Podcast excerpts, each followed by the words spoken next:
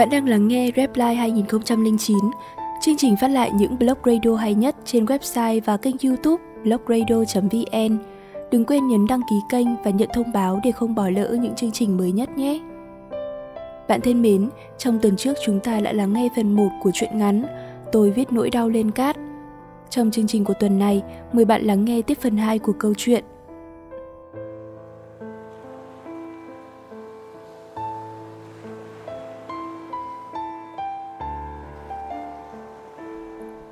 Biển Singapore dịu êm như những nụ hôn nhẹ trong gió.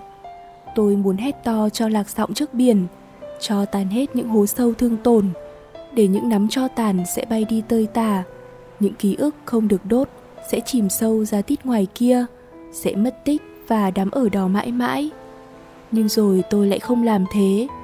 Tôi ngẩn ngơ nhìn biển trong xanh và tả hồn của mình xuống tận sâu đáy đại dương. Gió thổi mái tóc rối tơi tả, Gió hất tóc vào mặt như trêu đùa. Tôi ngồi trên cát, loay hoay viết những ký tự lạ lùng không đoán định, những hình thù xa lạ. Có lẽ đó là những vết cắt chẳng chịt của vết thương lòng. Phải rồi, tôi sẽ chờ cho sóng biển cuốn hết đi, để lại một bờ cát dài phẳng mịn. Em đang làm gì vậy? Một đôi giày đen bóng xuất hiện trước những ký tự của tôi. Người con trai với vẻ ngoài chín chắn, thành đạt nhìn tôi khó hiểu. Không có gì, Tôi trả lời bằng một giọng hơi buồn.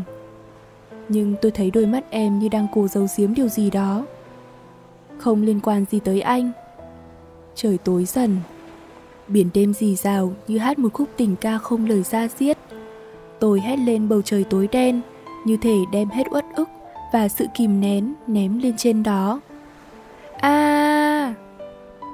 Tôi để giày lại trên bờ cát và đi xuống phía biển.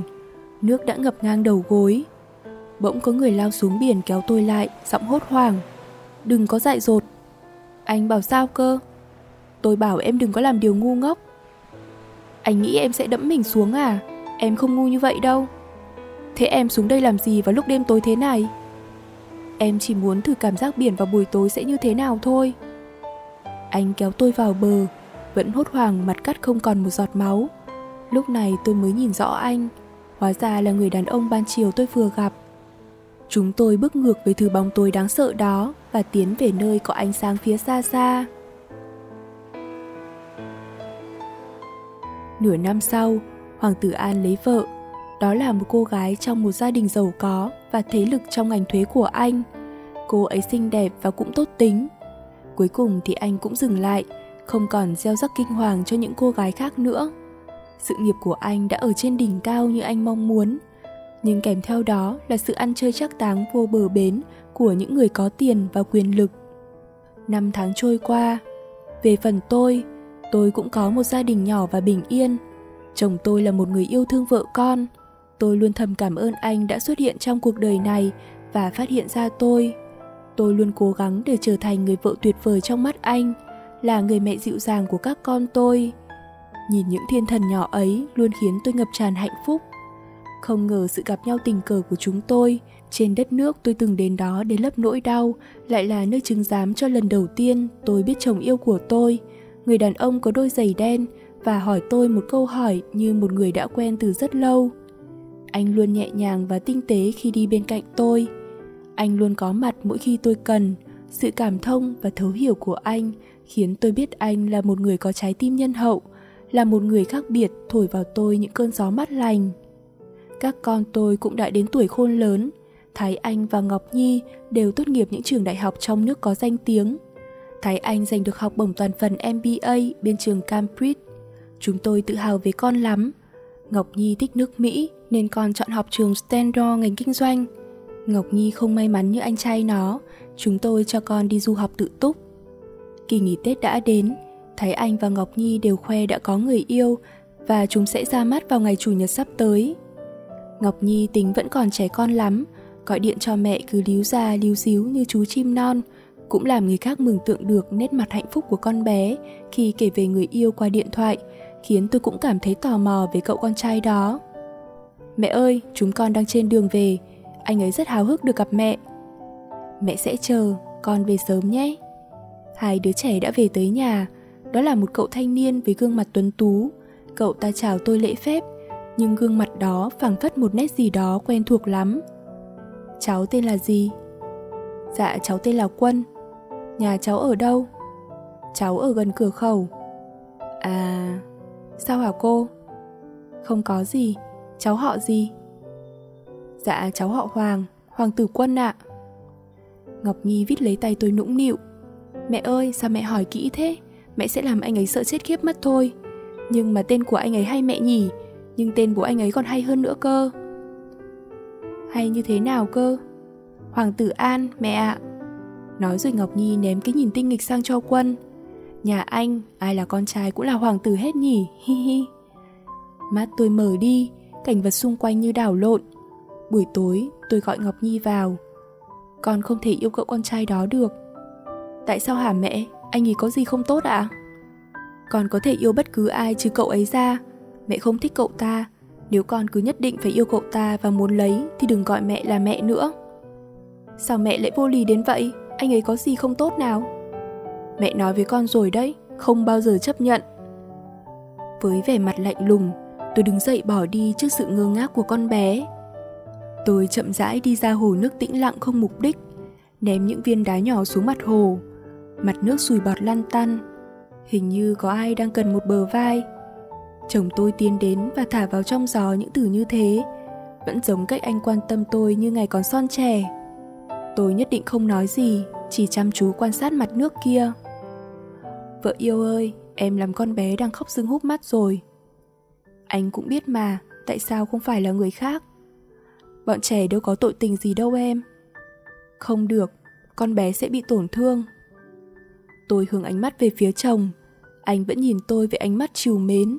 Ngả đầu vào vai chồng, tôi lại thấy bình yên lạ kỳ. Anh lại là người khuyên tôi hãy nói cho con biết. Nếu không có lý do thì con bé sẽ nhất định cho rằng tôi vô lý. Chúng tôi ra về, không khí nặng nề như đã được nhẹ bớt đi nhiều lắm nhờ người chồng nhân từ của tôi. Tôi nói với Ngọc Nhi rằng tôi muốn đưa con bé tới một nơi mà tôi chưa kể cho con nghe. Chúng tôi đi dọc bờ biển như những người bạn, ký ức ùa về, vừa đi vừa kể cho Ngọc Nhi nghe thời yêu đương của mình, về một mối tình có nhiều sóng gió, về một người khiến mẹ nó phải đau khổ vô bờ khi niềm tin bị đánh cắp đi quá nhiều lần. Người đó tên là Hoàng tử An. Sao lại có thể như thế được hả mẹ? Ngọc Nhi rưng rưng nước mắt. Tôi vứt mái tóc của con bé, mỉm cười dịu dàng. Mẹ ơi, con thương mẹ lắm. Nhưng mẹ đã gặp được bố con, cũng ở tại nơi này. Và vì thế mà mới có anh Thái Anh và con ra đời. Ngọc Nhi nhìn tôi ánh mắt sáng lên, một nụ cười cũng hé mở. Đúng vậy, các con là điều quan trọng nhất trong đời mẹ, vì thế mẹ không muốn con phải chịu bất cứ đau khổ nào. Nhưng con rất hạnh phúc mẹ ạ, à. Quân rất tuyệt vời, anh ấy chính là giấc mơ của con, và lại đó là chuyện ngày trước, chứ anh ấy có tội gì đâu. Con rất thương mẹ, nhưng cũng rất yêu Quân. Con xin mẹ đừng bắt chúng con cách xa. Con... Tôi nhìn con, cái đứa con gái khó bảo mà không nói gì được nữa. Cũng phải thôi, trái tim có lý lẽ riêng của nó. Nó giống tôi mà, cũng bướng bỉnh làm theo những thứ mình thích. Chúng tôi ở lại Singapore 4 ngày, đi mua sắm quần áo và đồ trang sức. Mẹ Quân cũng đã biết chuyện và ra sức phản đối kịch liệt, không khí lúc nào cũng căng thẳng. Con gái tôi lúc nào cũng khóc hết nước mắt chỉ vì chuyện ngày xưa của người lớn mà giờ đôi trẻ không thể đến được với nhau. Rồi một ngày chúng nó bỏ đi, chỉ để lại một tờ giấy với lời nhắn. Con xin lỗi, con là đứa con bất hiếu, con không thể rời xa quân. Thiếu anh ấy, con sẽ chỉ như một cái cây bị thiếu nước. Con không thể sống nếu không có anh ấy. Khi nào bố mẹ đồng ý thì chúng con sẽ quay về. Mong bố mẹ tha lỗi cho con. Đứa con bướng bỉnh, nó không cần chúng tôi nữa rồi. Tôi giận sôi người, mọi người đi tìm chúng ở đâu cũng không thấy. Lũ ngốc này, con còn chưa tốt nghiệp mà, sẽ làm gì để sống khi trong người không có một đồng nào. Nghe nói chúng đã sang Thượng Hải và kết hôn ở đó. Hai năm sau thì có một bé gái tên là Mai Mai. Cả hai đều làm ở một ngân hàng và có thu nhập ổn định. Chồng tôi đã mấy lần giấu tôi bay sang thăm chúng. Hóa ra mấy lần anh nói về quê thăm họ hàng chỉ là cái cớ để tôi không ngăn cản anh. Bé gái rất xinh và bụ bẫm, đôi mắt sắc sảo và thông minh lắm. Năm năm sau nữa, Chúng có thêm một trai một gái sinh đôi, tên là Minh Minh và Tố Tố. Minh Minh ra đời trước Tố Tố nên được gọi là anh. Giờ chúng không còn làm ngân hàng nữa. Nghe nói chúng có công ty riêng tên là Idori, làm về lĩnh vực thiết kế thời trang, công việc rất thuận lợi. Chúng đang mở rộng thị trường, đã lập thêm chi nhánh ở Singapore và Thái Lan. Tôi cũng vui khi nghe được những tin tốt lành ấy. Thấy anh kể sắp tới chúng còn mở thêm văn phòng đại diện ở một số nước nữa. Tuổi trẻ, chúng đã khiến tôi thấy hài lòng và có chút tự hào. Về phía công ty của chúng tôi, xưởng sản xuất đồ gốm sứ Bá Tước ngày càng nổi tiếng với thương hiệu của mình. Chúng tôi luôn ký được những đơn đặt hàng trong nước và nước ngoài với số lượng lớn. Số lượng nhân viên vì thế cũng tăng lên chóng mặt. Chồng tôi giám sát khâu kỹ thuật, thấy anh phụ trách quản lý công ty, còn tôi quan tâm mở rộng thị trường. Tôi đi công tác thường xuyên tới các nước bạn. Lần này qua Malaysia, tôi thấy các cửa hiệu Idori mọc lên như nấm. Chúng giỏi thật. Thế mà có lúc tôi còn nghĩ chúng ra đi với không một đồng trong tay thì liệu chúng sẽ phải sống lay lát như thế nào? Tôi luôn nghe ngóng thông tin về bọn trẻ nhưng vẫn không để lộ ra ngoài. Nhiều khi vẫn tỏ ra làm ngơ khi nghe chồng tôi và Thái Anh nhắc tới Ngọc Nhi nhưng kỳ thực là tôi vẫn không nghe bỏ sót một chữ nào. Cuộc sống của Hoàng tử An cũng có nhiều sóng gió.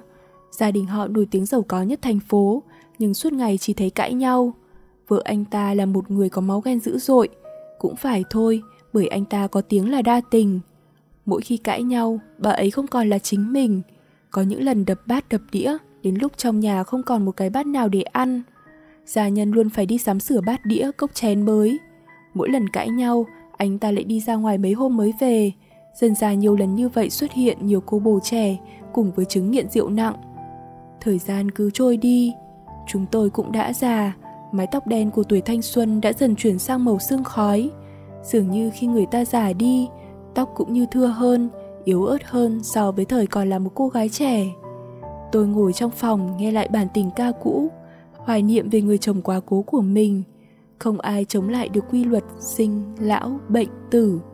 Ông ra đi vào một mùa đông giá lạnh, sự chống chọi của người già đã không thắng nổi cái mùa đông lạnh nhất trong lịch sử ấy.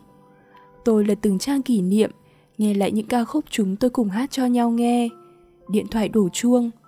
Xin lỗi, có phải bà Nguyễn Thanh Tú đó không? Vâng, tôi đây. Tôi là luật sư của ông nhà, về việc di trúc đã giải quyết xong, nhưng ông nhà còn có một lá thư mà tôi đã sơ suất chưa gửi sớm cho bà. Sáng ngày mai xin phép được hẹn gặp bà. Tôi mở vội lá thư. Ngày, tháng, năm. Gửi vợ bé nhỏ. Bà hãy thật bình tĩnh đọc những gì tôi viết nhé. Tôi biết điều này có thể khiến bà oán trách tôi vì bao năm nay vẫn giấu bà một chuyện như thế này. Tôi rất xin lỗi cũng chỉ vì tôi yêu bà quá nhiều. Ngày bà đi Singapore, Hoàng tử An đã tìm hiểu và biết được bà không yêu người con trai kia. Ông ấy đã nhờ tôi sang đó theo bà vì sợ bà làm điều gì dại dột. Ông ấy cũng biết tình cảm bấy lâu nay của tôi vẫn thầm dành cho bà, nên ông ấy xin tôi chăm sóc cho bà thật tốt. Vì công ty gia đình ông ấy bị mắc nợ một khoản tiền khổng lồ và không có khả năng chi trả, thậm chí có thể bị phá sản. Trong khi đó, con của bên chủ nợ lại thích ông ấy từ lâu, Gia đình ông ấy yêu cầu ông ấy phải hy sinh tình yêu để cứu công ty. Khi đó trách nhiệm của ông ấy với gia đình quá lớn, ông ấy không được phép sống cho bản thân mình. Nhìn vào mắt ông ấy, tôi hiểu tình yêu ông ấy dành cho bà sâu nặng đến mức nào. Tôi đã hiểu ông ấy phải đau khổ khi phải tự mình đánh mất bà ra sao. Nhưng tôi cũng yêu bà, nên tôi cũng ích kỷ yêu cầu ông ấy không được liên lạc với bà. Chúng tôi cũng cắt đứt liên lạc từ đó. Chúng tôi đã hứa với nhau là sẽ không bao giờ được phép nói ra chuyện này cho tới khi một trong hai người không còn tồn tại. Giờ thì tôi có thể thanh thản mà ra đi được rồi. Bà hãy gặp ông ấy dù ít nhất chỉ là một lần đi nhé. Tôi yêu bà. Cấp lá thư lại tôi chỉ biết thở dài. Vậy mà bấy lâu nay tôi cứ nghĩ ông ấy không hề hay biết Hoàng tử An là ai. Có chăng chỉ là nghe qua tôi kể. Ai ngờ lại là người hiểu rõ chuyện nhất. Tôi lặng người đi, tay vẫn run run cầm lá thư. Tôi cho người hỏi tin tức về Hoàng tử An, thì được biết ông ấy đang nằm trong bệnh viện. Tôi bắt vội một chiếc taxi. Người đàn bà đúng tuổi bước những bước nặng nhọc, cuối cùng cũng đến phòng bệnh. Cửa phòng hé, Hoàng tử An đang ngủ, những sợi dây truyền nước cắm đầy khắp cánh tay. Thay vào khuôn mặt trắng béo mà tôi nhớ trước đây là một khuôn mặt già nua, ông ấy gầy guộc hơn, vẻ hốc hác của ông ấy cũng cho thấy con người không thể chạy đua cùng năm tháng. Bàn tay nhăn nheo gân cốt của tôi như muốn chạm vào khuôn mặt ấy một lần nữa. Thời xưa mỗi khi xa lâu ngày, tôi thường có thói quen với ngón tay của mình để chạm vào môi, vào má, lên mắt để cảm nhận hơi ấm ấy rất gần bên tôi. Giờ thì trước mặt tôi không còn là chàng trai ngày ấy nữa. Trước mặt tôi là một ông già, còn tôi cũng không còn là cô gái trẻ ngày nào bị yêu thương chất đầy thành đau khổ. Tôi giờ là một bà lão già đã nếm đủ những dư vị trong cuộc đời. Bàn tay tôi nắm chặt lấy bàn tay ấy, những giọt nước mắt của bà lão già như vừa đau khổ, vừa hạnh phúc rơi trên má ông khẽ thì thầm. Hoàng tử An, ông hãy tỉnh lại đi, và nhắm nghiền mắt. Bao năm tháng qua, tôi đã không còn căm ghét ông nữa. Tôi đã có một người chồng rất mực yêu thương, chúng tôi đã sống hạnh phúc đến khi già, thật già như thế này đấy. Vậy còn ông, ông có hạnh phúc không? Tôi miên man với những suy nghĩ của mình. Tôi vuốt ve bàn tay ông. Đôi tay này đã từng khiến tôi nghĩ mình là kẻ hạnh phúc nhất thế gian. Nước mắt tôi cứ thế mà tuôn, nghẹn đắng. Ông lão từ từ mở mắt như một phép màu. Ông nhìn tôi không chớp mắt. Tôi nhìn ông mỉm cười, nụ cười móm mém không còn dạng dỡ như xưa, nhưng cũng đủ để ông lờ mờ nhận ra. Ông thều thào trong giường bệnh. Nguyễn Thanh Tú là bà đó ư? Tôi có đang mơ không? Tôi lắc đầu khi nước mắt vẫn rớt xuống. Tôi có lỗi với bà. Ông định cố nói thêm gì nhưng tôi lấy tay ngăn lại. Ông không cần nói gì nữa, tôi đã biết hết rồi. Chúng ta phải gặp các con thôi. Tôi sẽ cho người gọi chúng về. Ông gật đầu tỏ vẻ đồng tình. Bữa tiệc gặp các con và các cháu tôi được chuẩn bị thịnh soạn. Tuần tới chúng sẽ mở thêm văn phòng đại diện ở Việt Nam nữa. Thái Anh cùng vợ và các con vừa mới về tới nơi. Anh em chúng gặp nhau đã hét ầm mỹ lên rồi. Những đứa trẻ nhao nhao lên nghịch ngợm, đuổi bắt nhau rộn vang khắp nhà. Ngoài vườn, bọn trẻ đang nướng BBQ. Hoàng tử An giờ đã ra viện và sức khỏe đã tốt hơn trông thấy. Tuy nhiên, sức khỏe ông có giảm sút hơn. Phần vì sau cơn đột quỵ do huyết áp cao, cùng với thói quen hút thuốc lá đã có từ thời còn trẻ, khiến phổi ông xuất hiện rất nhiều vết đen. Vì vừa mới ra viện nên ông chưa thể tự mình đi được. Tôi để ông bằng một chiếc xe lăn. Chúng tôi ngồi quây quần bên nhau, bên các con cháu mà cảm giác thật ấm cúng. Ít lâu sau đó, tôi nói với các con rằng tôi muốn đi Singapore thêm một lần nữa. Các con tôi ban đầu còn can ngăn vì chúng sợ gió biển sẽ làm tôi ốm mất. Nhưng thấy tôi nhất định muốn đi thì cũng gật đầu đồng ý. Tôi lấy tay chạm lên những hạt cát, những ngón tay gầy guộc di chuyển thành những ký tự vẫn chỉ có tôi mới hiểu. Tôi mỉm cười hạnh phúc. Ngoài kia biển xanh và có nắng, đại dương như hát nhẹ khúc tình ca yên bình. Có một đôi giày đen lại xuất hiện trước mặt tôi, nụ cười của tuổi già thoảng qua như mây khói, nhìn vào mắt tôi khiến tôi cũng nở một nụ cười mãn nguyện. Bà đang viết gì vậy? Tôi... tôi hơi nhéo mắt lại vì bất ngờ và một chút khó hiểu. Ngập ngừng tôi hỏi lại ông. Sao ông lại ở đây? Lũ trẻ đã nói với tôi. Tôi mỉm cười và tận hưởng những cơn gió biển trong lành, mát lạnh. Chúng ta đi về thôi, lát nữa thủy triều sẽ lên. Gió thổi và những dấu chân in trên cát. Bạn vừa lắng nghe phần 2, cũng là phần cuối của truyện ngắn Tôi viết nỗi đau lên cát, được gửi tới từ tác giả Trish Baby 164. Bạn có thể gửi những tâm sự, sáng tác của mình đến Blog Radio bằng cách truy cập vào website blogradio.vn, đăng nhập và gửi bài. Hãy nhấn like, share và để lại bình luận cảm nhận của bạn nhé. Đừng quên nhấn đăng ký kênh và nhận thông báo để không bỏ lỡ những blog radio hay nhất. Chương trình được thực hiện bởi Hàng Nga và nhóm sản xuất Blog Radio với giọng đọc TT. Xin tạm biệt và hẹn gặp lại.